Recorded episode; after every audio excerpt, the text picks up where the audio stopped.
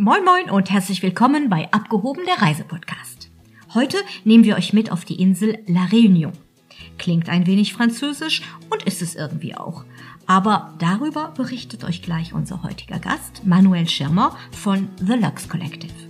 Also ab auf die Vulkaninsel La Réunion mitten im blauen und türkisfarbenen Indischen Ozean. Hallo Manuel. Guten Tag Simone, schönen guten Abend. Schönen guten Abend. Wie geht es dir? Mir geht es bestens, vielen Dank. Und wie geht's dir? Mir geht's gut, vor allen Dingen, weil ich mich mega darauf freue, mit dir jetzt über La Réunion plaudern zu dürfen. Ja. Das ist auch eine meiner Lieblingsinseln. Und ähm, ja, wir freuen uns alle jetzt ein bisschen von dir, ganz viele Insider-Tipps zu bekommen und die Insel einfach gemeinsam mit dir zu entdecken. Also La Réunion, habe ich ja im Intro ein bisschen gesagt, klingt französisch. Ja, was hat's damit zu tun mit Frankreich? Kannst du uns ein bisschen Historie erstmal erklären? Ja, die Historie ist natürlich äh, für so eine kleine Insel sehr, vielfältig. Ähm, die Insel wurde entdeckt eigentlich mal von, äh, von den arabischen Seefahrern, äh, die den Weg Richtung Afrika gesucht haben. Es gab mal portugiesische Kolonialherren ähm, und äh, letzten waren die Franzosen diejenigen, die die Insel für sich ähm, übernommen haben sozusagen und äh, aufgebaut haben. La Réunion war bis ähm, ja kurz vor den 1950er Jahren eigentlich ein sehr sehr unterentwickeltes äh, unterentwickelter Teil von Frankreich, äh, das ja als Grand Nation ganz viele Teile dieser Welt besiedelt hat. Ähm, und dann wurde eigentlich äh, La Réunion nach und nach aufgebaut, in eigentlich in einer wahnsinnigen Geschwindigkeit, weil man dort auch entdeckt hat, dass die Insel ganz viele Naturschätze bietet, natürlich viel Holz äh, für die Schifffahrt, aber eben auch Kaffee, äh, der angebaut wurde. Also es wurde ähm, praktisch der Reichtum der Insel erkannt und dann hat man ein großes Entwicklungsprogramm gestartet, hat die Insel aufgebaut und eigentlich auf den westlichen Standard gebracht innerhalb von 50 Jahren oder guten 50 Jahren. Ähm, den Leuten Schreiben beigebracht, kolonialisiert, wie man das eben jetzt so schön nennt. Ja, und La Réunion ist jetzt ein vollwertiges Überseedepartement von Frankreich. Das heißt, es hat denselben Stellenwert wie eine Gemeinde auf dem Festland in Frankreich und ist eines der fünf Überseegebiete, die Frankreich verwaltet. Das hat den Charme, dass man quasi eine Infrastruktur vorfindet, ähm, die also europäischen Standard entspricht, trotzdem ähm, in einem total exotischen Umfeld, richtig? Das ist korrekt, ja. Es ist wirklich Frankreich im, in den Tropen oder Europa in den Tropen. Man hat ähm, dort eben ganz leichte Orientierung auf den, was die Straßen anbelangt, die Infrastruktur. Ähm, es gibt ein Bussystem, das funktioniert. Ähm, also man findet sich ganz, ganz leicht zurecht, obwohl man am anderen Ende der Welt ist. Und das Ganze ist natürlich ja umrandet mit äh, einer üppigen tropischen Natur, exotischer Tierwelt und natürlich diesem fantastischen Indischen Ozean, der an diese Küste brandet und als Krönung natürlich auch diesen, diesen wilden, das wilde Landesinnere und diesen Vulkan, den Piton de la Fournaise, einer der aktivsten Vulkane der Welt. Also ähm, ein, es ist wirklich eine kleine Welt für sich, äh, die diese Insel zu bieten hat. Ja, das ist auch eine der großen Vorteile, finde ich, von La Réunion, ist, dass du keine großen Distanzen hat quasi. Was, es bleibt eine relativ kleine Insel mit ganz, ganz starken Kontrasten, wie du sagtest, Vulkane, wunderschöner Ozean. Also das ist auch mit so das Faszinierende an dieser Insel. Du erwähntest gerade den Piton de la Fournaise. Das ist eigentlich der aktive Vulkan und vielleicht magst du uns über diesen Vulkan, der die Insel so massiv prägt, einfach ein bisschen was erzählen. Ja, sehr gerne. Der Piton de la Fournaise ist über 2600 Meter hoch und ist einer der aktivsten Vulkane dieser Welt. Ähm, es ist ein sogenannter, ja, wie man sagen könnte, ein guter Vulkan. Ähm, es ist ein, ein eruptiver Vulkan, das heißt, er bricht nicht aus in einer Explosion, wie wir das alle vielleicht noch kennen von diesem isländischen Vulkan, der den Flugverkehr vor einigen Jahren komplett ja, lahmgelegt hat. Das macht eher Angst, gell? Ne, das macht eher Angst. Nein, nein, es ist ein, ein guter Vulkan, also hawaiischen Ursprungs sozusagen ähm, von, von der Eruption her. Es gibt immer wieder kleine Ausbrüche ähm, in den zeitlichen Kratern, also dieser, dieser große Hauptkrater, äh, den man vorfindet, ähm, der auch ein, ein, ein eindrucksvolles Loch sozusagen, um auf den Vulkan mit 900 Meter Durchmessern, der bricht nicht mehr aus. Aber wenn ein Ausbruch da ist, dann äh, betrifft das kleine Seitenvulkane. Das heißt, die Lava wird etwas raus, springt etwas raus sozusagen und fällt dann äh, ja in die Caldera. Das ist aber eigentlich ungefährlich für die Bewohner. Es gab einen großen Ausbruch, glaube ich 1986 war das nochmal, wo die Lava dann wirklich auch runterfloss bis in die in die äh, Dörfer aber ähm, mittlerweile hat man auch gutes Überwachungsprogramm und diese Ausbrüche sind sozusagen wirklich kleiner Natur. Es ist immer ein Naturschauspiel, wenn sowas passiert. Ich selber durfte das auch schon zweimal beobachten. Es ist wirklich, oh, sehr cool, man, ja. man merkt dann wirklich, auf was für einer Naturgewalt man dort äh, steht. Ähm, ne, man, die Erde bebt so ein bisschen, man hört das Fauchen, wenn die Lava aus dem aus diesem äh, kleinen äh, Kratern gestoßen wird. Und vor allem nachts natürlich ist das ein Schauspiel. Ne, man sieht dann äh, diesen, diesen Krater glühen, die Lava da rausspritzen. Ähm, in der Tat ist dann auch diese Caldera, also dieser Ring um diese Kraterlandschaft gesperrt. Man darf dann nur an den Rand der Caldera. Aber es ist wirklich ein Spektakel. Es ist, ähm, es ist viel los. Die Einheimischen wandern auch bis zum Vulkan hoch. Ähm, bei den Einheimischen heißt es dann auch äh, Le Volcan y Pit, was so viel heißt, der Vulkan pfurzt wieder.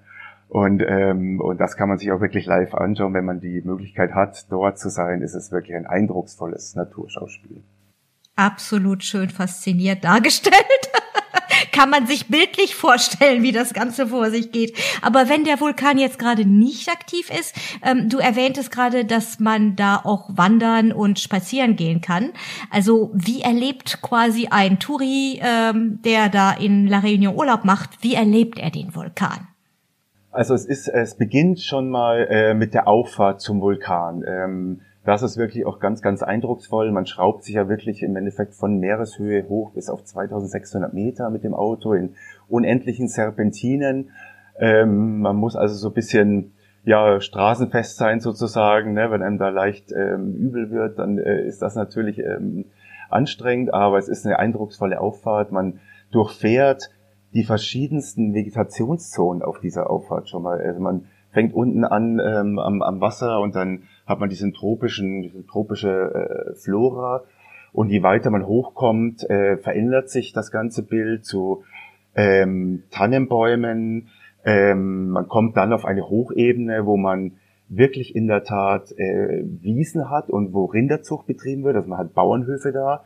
Und man fährt da durch und es sieht wirklich aus wie bei uns im Voralpenland im Endeffekt, mit äh, Rindern, mit eben diesen Bauernhöfen, die das sind, äh, großen Wiesen und fährt dann weiter hoch durch äh, Tannenwald, äh, auch, auch exotische Pflanzenarten, die da noch sind und dann wird das immer karger, je höher man kommt. Ne? Dann fährt man über diese Baumgrenze hinaus und dann wird das immer weniger, immer kleiner und letzten Endes äh, wird die Straße, verfärbt sich dann auch rot das äh, ist natürlich der Ursprung ist dieses Vulkangestein, das sehr mineralisch ist und das zum Straßenbau verwendet wurde. So man fährt dann wirklich auf so einer rot geteerten Straße.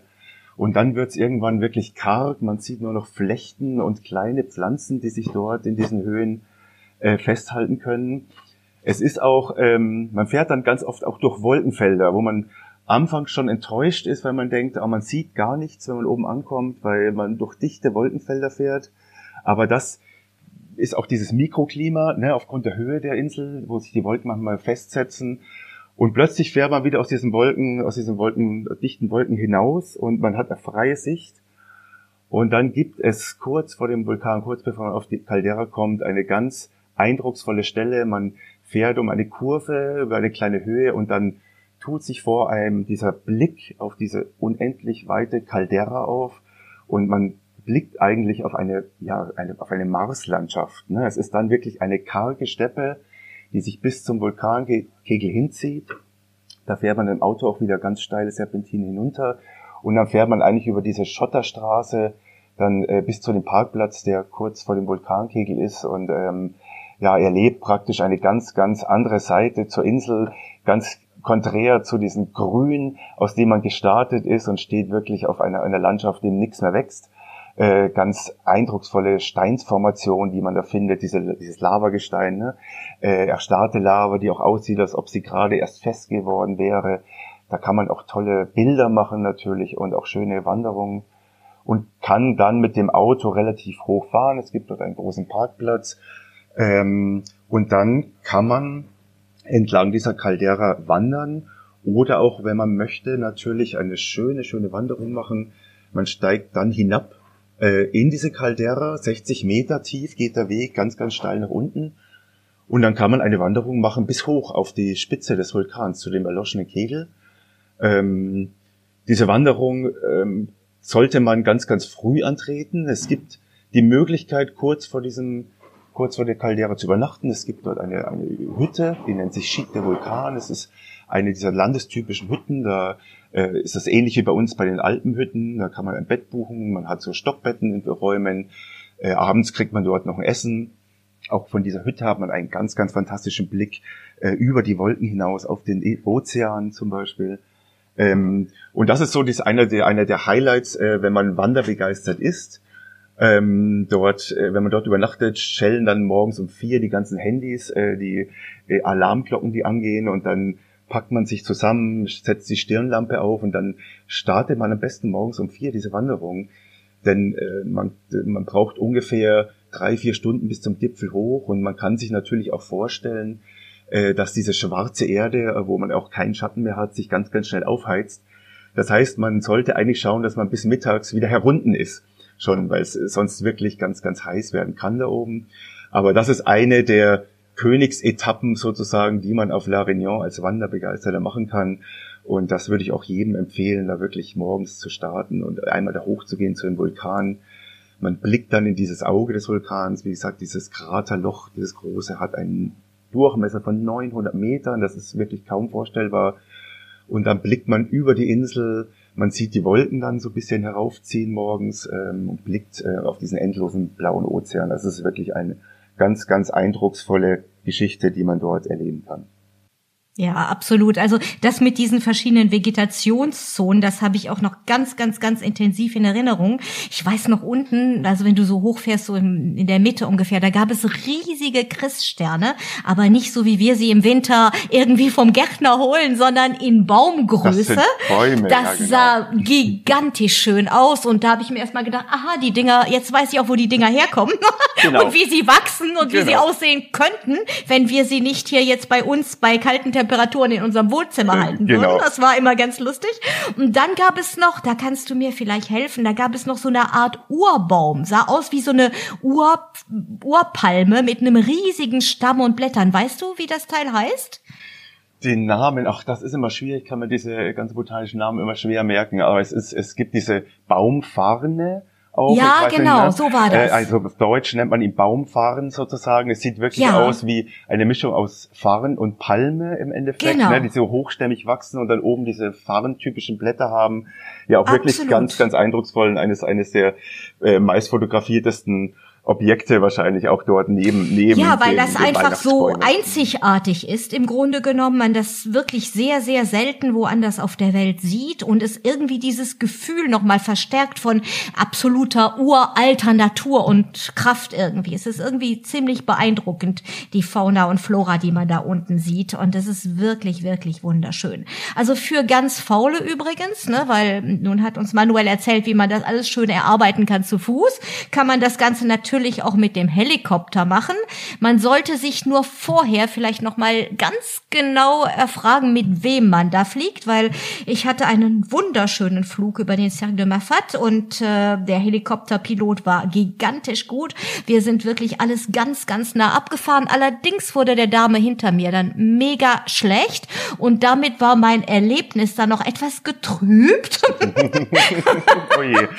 Ja, weil selbst der Pilot sagte dann, oh Gott, nee, nicht schon wieder, weil man fliegt halt eben so rand, am Rand mit diesem Helikopter von dem Krater und rauf und runter, um das Erlebnis wirklich äh, mitzunehmen, dass nicht jeder das so optimal verträgt. Also solltet ihr einen Helikopterflug in Erwägung ziehen, was ich auch sehr empfehle, zusätzlich unbedingt. natürlich unbedingt, richtig, richtig geil, aber ähm, vorsichtig, mit wem man da in den Helikopter einsteigt. genau, ja, mit Mitreisenden ist es ja nicht viel Platz. Ähm, besten nee, hat man so einen Helikopter für sich, wenn man jetzt vielleicht eine Familie oder eine Gruppe ist. Ansonsten äh, fliegt man natürlich da mit anderen Touristen, aber es ist wirklich, wie du sagst, eine ganz eindrucksvolle Sache, diese Insel nochmal von oben zu sehen, so einen äh, Helikopterflug zu machen. Es gibt zwei Anbieter, die man da wählen kann. Und es ist ein guter Tipp, ist natürlich auch wirklich einen Flug zu nehmen, ganz, ganz früh am Morgen. Ja. Das sollte richtig. man machen. Also früh aufstehen lohnt sich, denn nochmal dieses Mikroklima erwähnt. Ne, es kann sein, dass sich ganz schnell auch Wolken bilden, die sich dort in den Höhen festsetzen. Und man will natürlich die bestmögliche Aussicht haben, möglichst wolkenungetrübt, damit man in diese Talkessel schauen kann und auch diese ganze Vulkangegend sehen kann. Also gerne morgens äh, einen 6.30 Uhr Flug zum Beispiel schon mal nehmen. Äh, man wird auch meistens an den Hotels abgeholt als Service. Ähm, und es ist auch ratsam für jeden, der La Réunion besucht, auch ähm, vor, am Tag vorher einfach nochmal den, den Helikopterdienst ähm, oder auch die Rezeption zu kontaktieren, um das Wetter zu checken um sicher zu gehen, dass der Helikopterflug am nächsten Tag wirklich wie geplant stattfindet. Na, bei schlechtem Wetter wird es dann oftmals verschoben, vielleicht auch nicht auf den letzten Tag des Urlaubs deswegen legen, sondern ein bisschen mittig. Ähm, das kann immer sein. Aber es ist eine, eine beeindruckende Sache, die Insel von oben zu sehen, einfach auch nochmal diese erstarrte Lava zu sehen, wirklich zu sehen, wie sich die Lava auch ja, vor Millionen Jahren im Endeffekt den Weg gebannt hat, aber immer noch aussieht, als ob sie gestern erst fest geworden wäre. Absolut. Lass uns mal noch mal ein bisschen über die Insel an sich sprechen. Sie hat ja eine Hauptstadt, die Hauptstadt Saint-Denis. Ähm, was zeichnet Saint-Denis eigentlich aus aus deiner Sicht? Saint-Denis ist äh, eine Stadt, die man wunderbar mal für einen Tagesausflug einplanen kann. Ähm, es gibt dort alte, die alten Gebäude natürlich noch aus der Kolonialzeit, die erhalten sind. Äh, da kann man über eine schöne Straße wandern, wo man also, wo die Häuser auch restauriert worden sind, aus Museen ausgebaut, wo man also diese ganze Geschichte der Insel nochmal durchleben kann, teilweise mit Originalmöbeln. Also das ist wirklich äh, ganz, ganz spannend. Das Rathaus auch sehr, sehr eindrucksvoll. Und dann einfach auch so durch die Gassen treiben lassen. Es gibt natürlich auch Märkte, die man besuchen kann, ne, wo man auch diese Früchte in Hülle und Fülle hat, ähm, wo man ein bisschen einkaufen kann ähm, und äh, einfach auch so ein bisschen diese Insel äh, Hauptstadt äh, genießen kann. Man sieht natürlich auch dann, wenn man in der Hauptstadt ist, einfach auch mal das, das, die bunte Mischung, die Vielfalt der Menschen. Ähm, da begegnen einem zum Beispiel auch immer wieder Frauen, diesen typ, typischen afrikanischen bunten Gewändern mit ganz weiß getünchten Gesichtern. Ähm, das sind zum Beispiel auch Frauen madagassischer Abstammung. Ähm, das ist Teil ihrer Kultur, dass sie ihre Haut schützen vor Sonnenlicht, hat auch religiöse Bedeutung mit so einer weißen, leicht gelblichen Paste zum Beispiel. Man sieht den europäischen Einfluss bei den Menschen, den afrikanischen, teilweise auch asiatischen Einfluss, also eine ganz bunte Mischung, die man dort auf engem Raum bekommt. Ähm, dann kann man natürlich auch, eines der bekanntesten Lokale ist äh, das äh, Restaurant Roland Garros, äh, benannt nach dem äh, Flieger, nach dem bekannten Flieger oder auch Tennisspieler später äh, von Frankreich.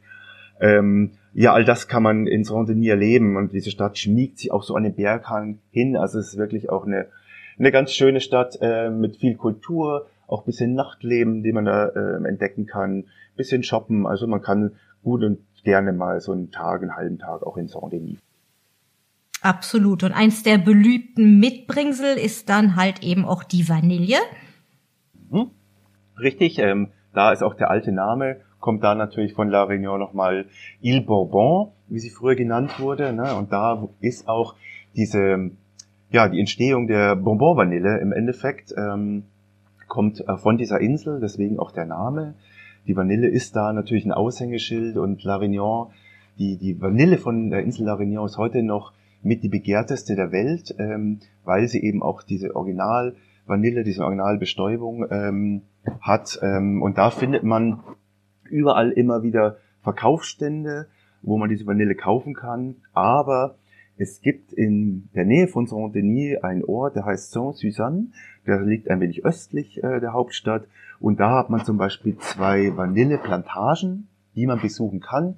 Dort wird wirklich Vanille angebaut, kultiviert und da findet man eigentlich die beste Qualität auch, wirklich in Bio-Qualität. Sollte man also unbedingt äh, mal hinfahren und sich das auch erklären lassen, wie aufwendig das eigentlich ist, diese Vanille herzustellen, bis sie dann bei uns wirklich als braune Stängelchen zu ja auch relativ hohen Preisen in den Supermärkten liegt.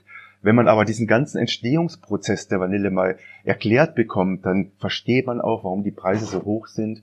Und da kann man natürlich bei diesen Vanilleplantagen die in bester Qualität kaufen als Pulver, als Stange, verarbeitet in verschiedenen Marmeladen und so weiter, sollte man also unbedingt auch als Mitbringsel dann mit nach Hause nehmen.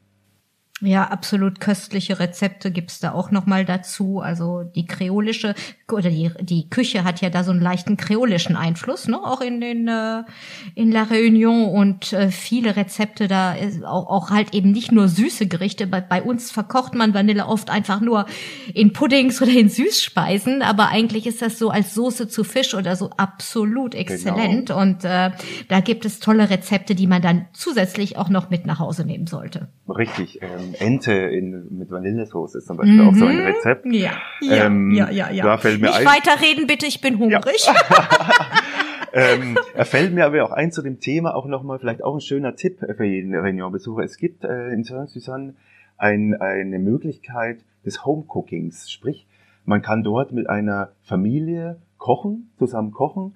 Man kocht typisch äh, kreolische Rezepte der Insel La Réunion äh, wie Samosas zum Beispiel kann man dort, äh, macht man dort zusammen. Ähm, äh, Piment, Bonbon Piments, das sind so kleine, ähm, so kleine Bonbons sagt man, also so kleine wie so Kekse, äh, die scharf auch gemacht werden, die man so als Vorspeise isst. Ähm, mit, äh, man macht mit Mangosoße zum Beispiel auch. Also das ist auch mal ganz, ganz interessant, da so einen Tag einzuplanen und wirklich ähm, ja bei einer Familie zu Hause mitzukochen und wirklich mal so Rezepte live und selber mitzugestalten. Das ist echt eine coole Sache, absolut. Ein bisschen weiter, wenn wir jetzt den Norden verlassen und Richtung Süden fahren. Wie stelle ich mir die Landschaft da vor? Ja, wenn wir Richtung Süden fahren, es gibt natürlich immer zwei Routen. Ne? Man kann so im Uhrzeigersinn oder gegen den Uhrzeigersinn ja. fahren. genau.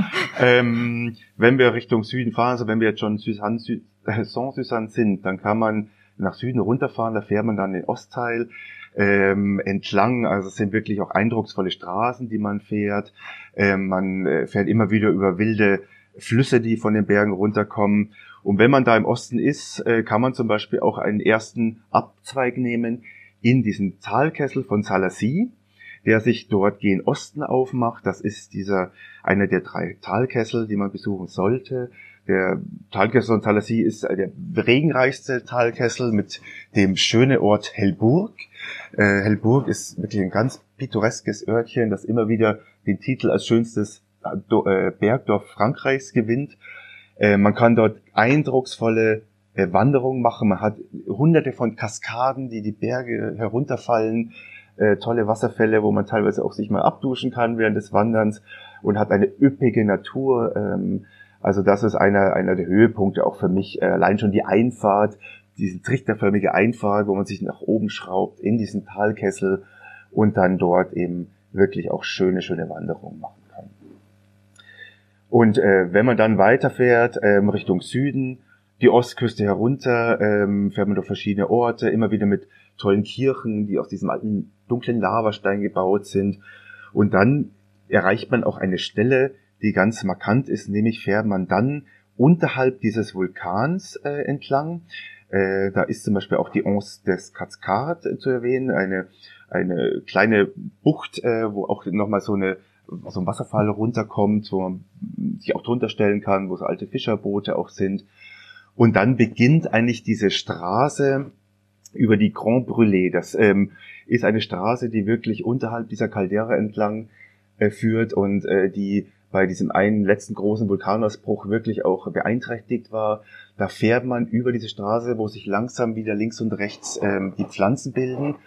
Aber diese ganze, diese ganze Strecke entlang ähm, fährt man über erstarrte Lava. Und wenn es regnet zum Beispiel, sieht man diese ganze Gegend noch dampfen, weil es unterhalb wirklich immer noch warm ist, ne? obwohl diese Lava jetzt wirklich seit vielen, vielen Jahren erstarrt ist. Und diese Straße ist auch immer leicht verschoben, hoch und runter, links und rechts, wenn man fährt, weil sich eben diese ganze ja, dieses ganze Eck auch immer noch bewegt sozusagen. Ja, es ist wirklich eine ganz, ganz eindrucksvolle Fahrt, für die man sich auch Zeit lassen sollte, Zeit einplanen sollte. Und wenn man das gemacht hat und wahrscheinlich auch 100 Fotostops entlang des Weges gemacht hat, weil man immer wieder beeindruckt ist, dann kommt man äh, Richtung Saint-Philippe. Das ist der erste Ort dort im Süden und Das ist der erste Ort am wilden Süden sozusagen, wie man ihn auf La Réunion nennt. Warum wilder Süden? Ja, der Süden von La Réunion ist in der Tat weniger ähm, bevölkert. Ähm, es ist eine ganz eindrucksvolle Natur dort. Man findet dort auch Zuckerrohrfelder. Ähm, die Küste dort unten ist für mich eine der eindrucksvollsten Abschnitte auf La Réunion. Es ist eine ganz wilde Küste. Der Ozean brandet wirklich mit seiner ganzen Gewalt an diese erstarrte Lava. Es sind ganz bizarre Formationen, wo sich die Wellen dort brechen, teilweise die Gischt äh, Meter hoch spritzt ähm, und ein ganz energetischer Ort im Endeffekt. Ja, und einfach aufgrund dessen, dass man viel, viel Natur hat, wirklich ein eindrucksvolles Erlebnis, nennt man ihn so ein bisschen den wilden Süden von La Réunion. Wunderbar, Manuel. Manuel, Jetzt haben wir sehr viel auch über das Landesinnere mhm. gesprochen. Nun ist es eine Insel und es ja. liegt auch mitten im Indischen Ozean. Da liegt es nahe, dass es auch schöne Strände und vor allen Dingen traumhaft sauberes Wasser hat. Kannst du uns da so ein bisschen was drüber erzählen? Natürlich, La Réunion ist natürlich außerhalb des äh, Landesinneren auch eine ganz tolle Insel zum Baden, zum Genießen, um wirklich auch einfach ähm, ja mal alle Viere von sich zu strecken und die Strände zu genießen. Da hat man zum Beispiel unten im Süden bei Saint-Pierre schöne Strände zum Baden. Dort findet man auch zahlreiche Hotels. Es gibt einen ganz, ganz tollen Ort, die Grande Anse zum Beispiel. Ähm, die liegt unten im Süden zwischen Saint-Joseph und Saint-Pierre. Ähm, das ist so ein weißer Sandstrand, der sich wirklich in so einer Bucht entlang zieht. Ist jetzt nicht zum Baden geeignet wegen der Strömung, aber es ist ein wunderschöner Ort.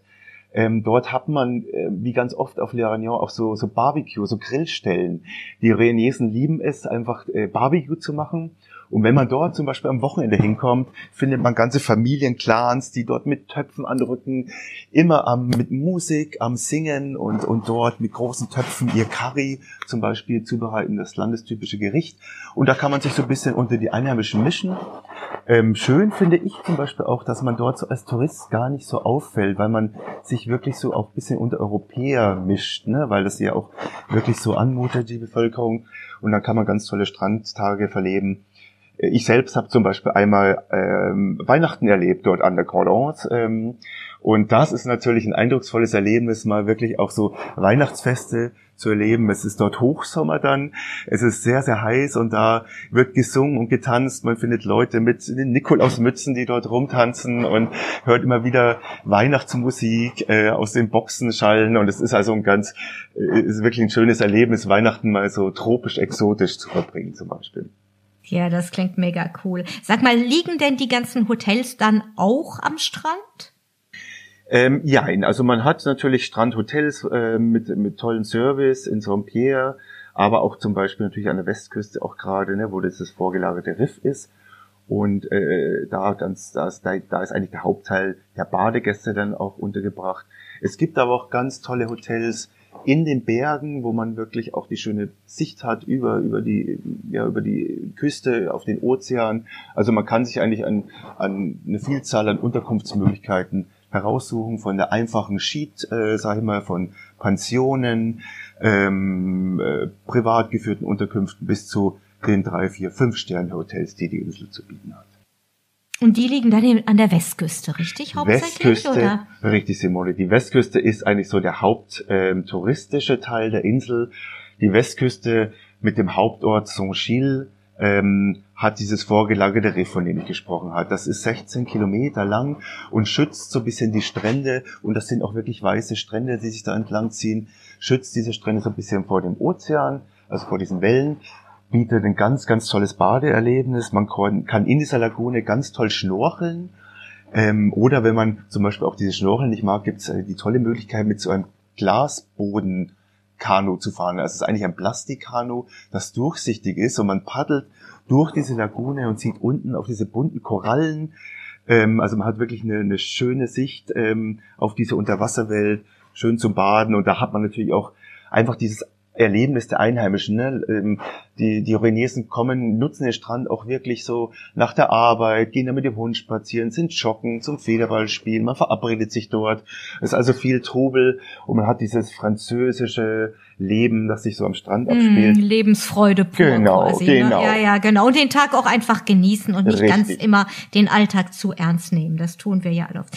Du sprachst eben auch vom Riff und es gab ja mal irgendwie vor ein paar Jahren so das Thema mit Haiattacken, wo Leute auch da baden waren, wo es gar nicht gestattet ist und wo es auch ausgeschildert ist, dass es nicht gestattet ist. Ähm, ich gehe davon aus jetzt, dass genau die Hotels ja dann nicht in dieser Zone, die gefährlich ist, äh, sind, sondern durch das Riff geschützt werden. Ist das so? Das ist richtig, ja genau. Es ist, ähm, dort ist, sind eine Vielzahl der Hotels. Ähm, wir haben dort, meine Firma ja, die dort auch ist, hat dort auch zwei Hotels an, an der Stelle. Einmal das Hotel Recife und das äh, schöne Luxon-Chill. Äh, ein tolles Haus in, innerhalb eines tropischen Garten, direkt mit Strandzugang. Und da kann man wirklich auch direkt am Strand wohnen und hat dort auch verschiedene Möglichkeiten der Unterkünfte. Äh, Saint-Gilles ist auch ein Ort, den man unbedingt mal besuchen sollte. Es gibt dort zum Beispiel auch einen kleinen Hafen, den man unbedingt mal besuchen sollte mit fantastischen Fischrestaurants. Da sitzt man auch ganz, ganz schön, hat tolles, hat eine tolle Küche natürlich, ne? Und und sitzt dort wirklich am Wasser, ähm, kann von dort aus auch zum Beispiel ähm, äh, zu Wahlsafaris starten, ne? Wenn man zur richtigen Zeit dort ist ähm, kann man zum Beispiel auch von, von Mai bis September die Wale beobachten. Genau, das wollte die, ich dich gerade fragen. Wann ist die richtige Haie, Zeit? nicht nur die Haie, die Haie sind natürlich da, aber es ähm, ist gekennzeichnet. Ja, aber die gehören, die, die gehören in die Natur. Die waren erst da, das ist sagen völlig wir mal okay. so. Ne? Und ja, man muss natürlich. einfach nur diese Regeln beobachten, die Schilder ähm, entsprechend beachten und natürlich an den Stellen baden, genau. denen es erlaubt ist. Genau. Genau, aber genau. Die, die wirkliche Attraktion, wie du sagtest gerade, sind die Wale. Ne? Und die ja, kommen ja in der Zeit von Mai bis September. Dort bringen die ihre Jungen zur Welt, in den wärmeren Gefilden dort. Und dann kann man wirklich auch schon, teilweise sitzt man am Strand. Also ich hatte das auch schon bei uns, als ich im Hotel war, im Luxembourg dass er sich an der Strandbar saß und dann sieht man und du siehst draußen dann die Wale ja, springen cool. und ne, sehr das cool, ist ja. wirklich, also man kriegt Gänsehaut. Ich kriege jetzt hier am Tisch auch noch Gänsehaut, wenn ich dran Nee, denke. kann ich nachvollziehen. Genau. Also dann, äh, auch kann ich vollkommen nachvollziehen. Das ist majestätisch. Das Richtig, ist wirklich richtig. war ein, ein ganz, ganz tolles Schauspiel und äh, wenn man dann natürlich noch ein schönes Hotel hat wie, wie das Lux und du kannst von dort aus alles beobachten, das ist doppelt Aha-Effekt. Nee, ein ganz Sehr tolles schön. Naturerlebnis. Also es ist, äh, wie gesagt, im Landesinneren sowie auf dem Wasser, unter Wasser. Man kann dort natürlich auch tauchen gehen auf La Réunion. Ähm, ne, kann von Saint-Gilles aus auch tolle Tauchausflüge machen, man möchte schnorcheln in der Lagune. Also man findet wirklich eine Vielzahl an Möglichkeiten, sich überhaupt sportlich zu betätigen auf der Insel. Ne? Wanderungen, man kann toll Paragliding zum Beispiel auch machen. Das ist eine ganz, ganz tolle Art, wenn man sich daran traut. Äh, bei Saint-Leu zum Beispiel auch an der Westküste kann man dort, äh, man springt so von circa 800 Metern Höhe, dann natürlich, wenn man jetzt nicht geübt ist, wie ich zum Beispiel, mit einem Tandempartner, äh, mit diesen äh, Paraglidern weg und dann schwebt man in diesen typischen Kreisen über die Küste und hat wirklich einen ganz, ganz fantastischen Blick nochmal von oben und landet dann auch wirklich an der Küste direkt nochmal unten. Also das ist zum Beispiel auch eine Sache, die ich empfehlen kann äh, Mountainbiken oder auch überhaupt Fahrradfahren. Ne? Frankreich ist ja auch eine große Fahrradnation, kann man dort auch toll machen. Also die Insel bietet eigentlich außer Skifahren alles an Sportmöglichkeiten. okay, ich glaube, wobei es gibt auch auch noch nicht so gab schon mal welche, die mit den Skiern angereist sind. Nee, das ja? noch nicht, aber es gab schon mal Schnee. Also es ist nicht so selten. ja. ähm, der, der, der höchste Punkt der Insel ist ja der Piton de Neige, der Schneeberg, mit Tja. 3077 Meter, also auch eine, der, der höchste Berg, äh, die höchste Ja, siehst du, der. Name Piton de Neige ist ja Genau. schon mal so, deutet, äh, Neige Genau. heißt Schnee auf Der Französisch und Schneeberg, insofern genau. ist das schon verleitend, dass man denkt, da ist Wintersport möglich. Ne? Genau, also es gibt in der Tat, es ist immer mal, äh, mal wie immer mal wieder eine leichte Schneedecke auch manchmal auf dem, auf Cool. dem Berggipfel zu sehen. Also ist auch, cool. äh, auch das gibt es, ja. Ja, das ist dann für die Einheimischen immer das Highlight, ne, wenn da irgendwie ein bisschen Schnee oben liegt. Definitiv, und man traut, auch wenn man, wenn man dann, ähm, zum Beispiel, es gibt auch dieses Vulkanmuseum zum Beispiel, auch das, das äh, pa passiert man auf dem Weg hoch zum Vulkan, sollte man sich unbedingt auch mal anschauen. Und da findet man noch Bilder, ähm, nicht nur vom Piton de, de, äh, Piton de Neige, ähm, auch äh, vom Piton de la Fournaise, wo eben auch ein leichte Schneedecke liegt. Also auch mal, da traut man manchmal seinen Augen nicht, muss zweimal hingucken, aber es ist Ja. wirklich Schnee, ne, weil man in kurzen Hosen dasteht und draußen 35 Grad sind. Aber auch das gibt es auf der Insel. Als Hotelexperte, wie, was schlägst du vor? Was ist da die richtige ja, was, was muss man da Bed and Breakfast buchen und außerhalb essen gehen? Oder schlägst du vor, dass die, das Halbpension besser ist? All inclusive kann ich mir auf La Réunion ganz ehrlich gesagt vielleicht nicht ganz so vorstellen, aber wie gesagt, meine La Réunion Erfahrung ist schon viele Jahre her. Was wäre da dein Tipp? Also es kommt natürlich immer darauf an, wo man ist und welche Unterkunft man wählt. Äh, wie du sagtest, All-Inclusive ist es auf der Insel eher selten, weil man tagsüber eigentlich eben unterwegs ist, um sich irgendwas anzugucken. Die Hotels, äh, sag ich mal, die größeren Hotels am Strand, da bietet sich natürlich an, Halbpension zu buchen. Man hat natürlich fantastische Küche dort unten. Ähm, ähm, je nachdem, wo man eben auch ist, bietet sich aber auch an, mal außerhalb essen zu gehen. Äh, gerade in Saint-Gilles oder auch ähm, in Saint-Pierre im Süden hat man eine Vielzahl an einheimischen Restaurants, wo man toll essen kann. Wenn man sich natürlich äh, dann aber im Landesinneren bewegt, äh, übernachtet man immer ja in kleineren Hotels. Ne? Es sind Hotels manchmal nur mit fünf Zimmern, zehn, 15 Zimmern, die man übrigens auch unbedingt vorbuchen sollte, gerade wenn man zur Hauptreisezeit fährt, äh, ne, weil die schnell ausgebucht sind. Da bietet auch zum Beispiel die, die Informationsseite vom Fremdenverkehrsamt die Möglichkeit, wirklich sich da ein Zimmer zu buchen. Und da hat man eigentlich in der Regel immer ein Abendessen mit dabei, weil man jetzt nicht so viele Möglichkeiten hat, äh, in, in den kleinen Orten essen zu gehen. Sollte man noch annehmen. Das ist immer auch so typische Hausmannskost, die man dort bekommt. Ähm, also es hängt wirklich ein bisschen davon ab, wo man sich bewegt. Ne, Im Landesinneren wie gesagt, immer ist das, sollte man das immer mit dazu buchen.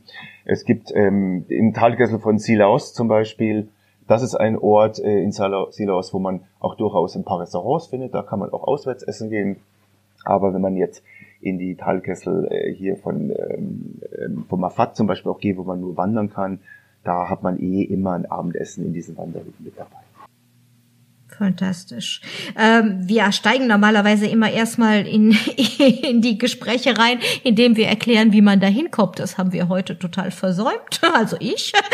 Das kann man auch nochmal. Deswegen vielleicht können wir beide nochmal kurz äh, von das nochmal nachholen und nochmal erklären, wie komme ich denn überhaupt aus Deutschland oder Österreich in der Schweiz äh, am besten nach La Réunion? Was gibt es für Flugverbindungen? Ja, man muss fliegen, man muss auch lange fliegen natürlich. Ne? Ähm, das sind elf Stunden der Flug darunter, aber es lohnt sich. Ah ja, das ist relativ. Ja, äh, genau, also die Zeit äh, ist gut investiert. Es ist natürlich auch angenehm, weil man kaum Zeitverschiebung hat darunter. Ne? Es sind irgendwie zwei Stunden oder drei Stunden je nach Sommer- oder Winterzeit in Europa. Also es ist sehr angenehm, man hat keinen Jetlag. Die Möglichkeiten ähm, aus, aus unseren deutschsprachigen Ländern darunter zu fliegen, äh, sind eigentlich äh, maßgeblich über Paris zu fliegen äh, La Réunion hat eine eigene Airline, die nennt sich Air Austral. Äh, ein sehr gutes Produkt. Man fliegt dort auch direkt von Charles de Gaulle weg und äh, fliegt dann die, direkt nach Saint-Denis. Das sind immer Nachtflüge in der Regel. Das heißt, man kommt dann morgens an. Äh, es gibt Zubringerflüge äh, natürlich dann mit Air France auch äh, nach Charles de Gaulle. Die Air France fliegt auch selber runter von den Flughäfen Orly, aber ich glaube mittlerweile auch äh, von Charles de Gaulle, so dass man den Flughafen in Paris nicht wechseln muss. Das ist eigentlich so der gängigste Weg. Ähm, wenn man natürlich jetzt sagt, man verbindet äh, La Réunion auch mit einer Kombi auf Mauritius, dann kann man eben auch mit Air Mauritius zum Beispiel darunter fliegen und hat dann zwischen diesen beiden Inseln auch bis zu, äh, ich glaube, sechs, sieben Verbindungen am Tag. Äh, man kann wirklich auch, auch da wählen, das sind nur 35 Minuten zwischen Mauritius und La Réunion, kann also auch den Weg wählen, ähm, dann Mauritius und dann rüber. Ähm, aber gängigst ist eigentlich über Paris und dann direkt nach La Réunion zu fliegen. Also ich persönlich finde die Kombi, die du gerade erwähntest, La Réunion Mauritius, mega attraktiv. Also viele Franzosen machen das. In Deutschland ist das nicht ganz so üblich, ähm, aber für mich ist das so das Beste aus beiden Welten. Das Quasi, richtig. dass du auf der einen Seite wirklich eine eine wirklich wahnsinnig schöne Insel hast auf La Réunion und dann vielleicht noch ein paar Tage Badeverlängerung in Mauritius. Finde ich, wenn man ein bisschen mehr Zeit hat, also mindestens 14 Tage, würde ich sagen, dann finde ich das auch absolut eine tolle Sache, weil die Inseln sind nicht weit voneinander entfernt, die Flugverbindungen sind, wie du sagtest, regelmäßig und vor allen Dingen die Tarife werden nicht viel teurer. Also man kann quasi mit einem Schlag quasi zwei Fliegen erledigen, nämlich zwei Inseln kennenlernen. Das ist eigentlich auch ein cooler Tipp, ne? Ist es auch. Also wenn man schon mal da unten ist, ähm, sollte man sich, wenn man die Zeit hat, auch beide Inseln gönnen. Ähm, La Réunion ist so ein bisschen der Outdoor-Spielplatz natürlich, ne, wo man sich austoben kann hat aber auch ähm, tolle Strände zum Baden. Also man muss jetzt nicht zwangsläufig nach Mauritius. Und in der Tat ähm, sind auch Freunde, die ich mitgenommen habe, zum Beispiel auch darunter, die waren immer so äh, eher, dass sie sagen, ich hätte gerne noch mehr Zeit auf La Réunion verbracht, weil es einfach so vielfältig ist und man dort wirklich so viel erleben kann. Ähm, also man sollte mindestens 14 Tage haben, wenn man auch diese Kombi machen will ähm, nach Mauritius und dann klar, Mauritius hat man einfach diese tropische Insel mit diesen endlos weißen Sandstränden. Das ist so ja der Höhepunkt von Mauritius natürlich auch, aber es ist, wie du sagst, eine ganz, ganz fantastische Kombi beide Inseln dann auch für eine Reise zu kombinieren. Absolut. Manuel, die Zeit drängt jetzt natürlich wieder. Ich könnte noch ganz, ganz lange berichten das, das, und erzählen das, über diese schöne Insel, aber wir müssen irgendwann Schluss ja. machen. Ja. Sag uns einfach noch mal zum Abschluss, was du noch irgendwie absolut loswerden willst und äh, du meinst, dass wirklich jeder wissen sollte über La Réunion, nicht verpassen darf, wenn er da unten ist. Also man sollte sich vorher überlegen natürlich, äh, was man anschaut. Ich kann natürlich immer nur empfehlen, wirklich das Landesinnere ist, ist so der Höhepunkt, diese drei Talkessel, die ich schon mal angangs erwähnt hatte. Einmal dieser äh, wasserreiche Talkessel von Salassi, der Talkessel von Silaos, äh, in die man auch mit dem Auto kommt. Aber ein absolutes Highlight für mich ist der Talkessel von Mafat. Dieser Talkessel ist wirklich nur zu Fuß zu erreichen. Dort kann man Wanderungen machen, wirklich von Hütte zu Hütte. Man hat dort ein eindrucksvolles Naturerlebnis, einzigartig äh, sozusagen, äh, Natur pur, kann in glasklaren Flüssen baden ähm, ähm, und hat wirklich auch diese, diese Geräuschkulisse äh, von der Natur. Das sollte man sich, das muss man vorher gut planen, äh, wie viel Zeit man investieren will, wie viele Tage man da verbringen will. Es gibt auch die Möglichkeit, äh, den, diesen Talkessel zu durchwandern und sich wieder abholen zu lassen. Auch diesen Service gibt es. Ähm, das ist wirklich eine schöne Tour, durchaus anstrengend, weil man einige Höhenmeter überwinden muss und bei dem Klima auch selbst ähm, erfahrene Wanderer ähm, auch manchmal an ihre Grenzen kommen von der Kondition her, also immer viel Zeit einplanen, dass man viel Pause machen kann.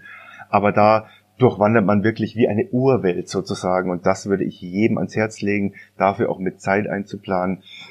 Und wenn man dann natürlich äh, ein wirklicher Wanderfreund ist, die Königsetappe hoch auf den Piton de Neige zu machen. Da steht man dann wirklich über 3000 Meter über dem Indischen Ozean ähm, beim Sonnenaufgang äh, da sollte man auch durchaus mal Schal und Mütze einstecken, weil es wirklich kalt wird da oben, auch wenn man dort steht. Aber das ist wirklich eindrucksvoll und da stellen sich mir jetzt auch schon wieder die Nackenhaare auf, gerade wenn ich an diese an dieses Erlebnis zurückdenke, diesen Sonnenaufgang äh, auf diesem Pitonennesch erlebt zu haben. Also das würde ich jedem auf alle Fälle empfehlen. Vielen Dank auch für den Tipp mit der Kleidung. Das ist natürlich auch eine wichtige Sache, dass man die passende Kleidung hat. Wir haben schon gemerkt, ohne Wanderschuhe ohne Wanderschuhe und ohne irgendwie gutes Equipment sollte man La Réunion nicht bereisen. Die Kleidung, genau, die Kleidung ist in der Tat auch wichtig. Man sollte sich leichte, luftige Kleidung mitbringen. Natürlich immer äh, vielleicht auch ne, einen Regenschutz, den man parat hat, äh, feste Schuhe auch für die Wanderung, aber sonst wirklich leichte, durchlässige, luftdurchlässige Kleidung. Da sollte man einfach dran denken. Ähm, Sonnencreme, Sonnenschutz natürlich nicht ver vergessen. Ja, das ist so ein und natürlich äh, Kamera, Kamera, Kamera. Ne? Es gibt wirklich für die ja. Kamera äh, begeistern dort unendlich viele Fotomotive ähm, und auch das ist ein ganz wichtiges Equipment, das man dabei haben sollte.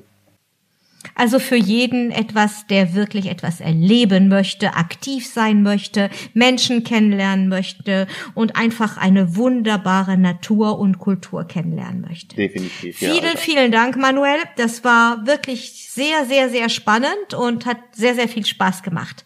Ich danke, danke dir Simone. Danke, alles. dass ich mal über diese schöne Insel reden konnte. Ich wünsche dir noch einen schönen Abend, Simone. Sehr gerne. Danke ja. dir. Tschüss. Revoir. Tschüss. Manuel, vielen Dank. Das war wirklich aufregend, mit dir heute über La Réunion zu sprechen. Nachlesen könnt ihr die Highlights der heutigen Folge wie immer in unseren Show Notes. Wir freuen uns natürlich auch, wenn ihr unseren Podcast teilt und uns auf unseren Social Media Kanälen folgt. Danke fürs Zuhören und bis in zwei Wochen, wenn es nochmal ein Stück exotischer wird hier bei uns und wir euch nach Papua mitnehmen. Das war's für heute. Tschüss, eure Simone.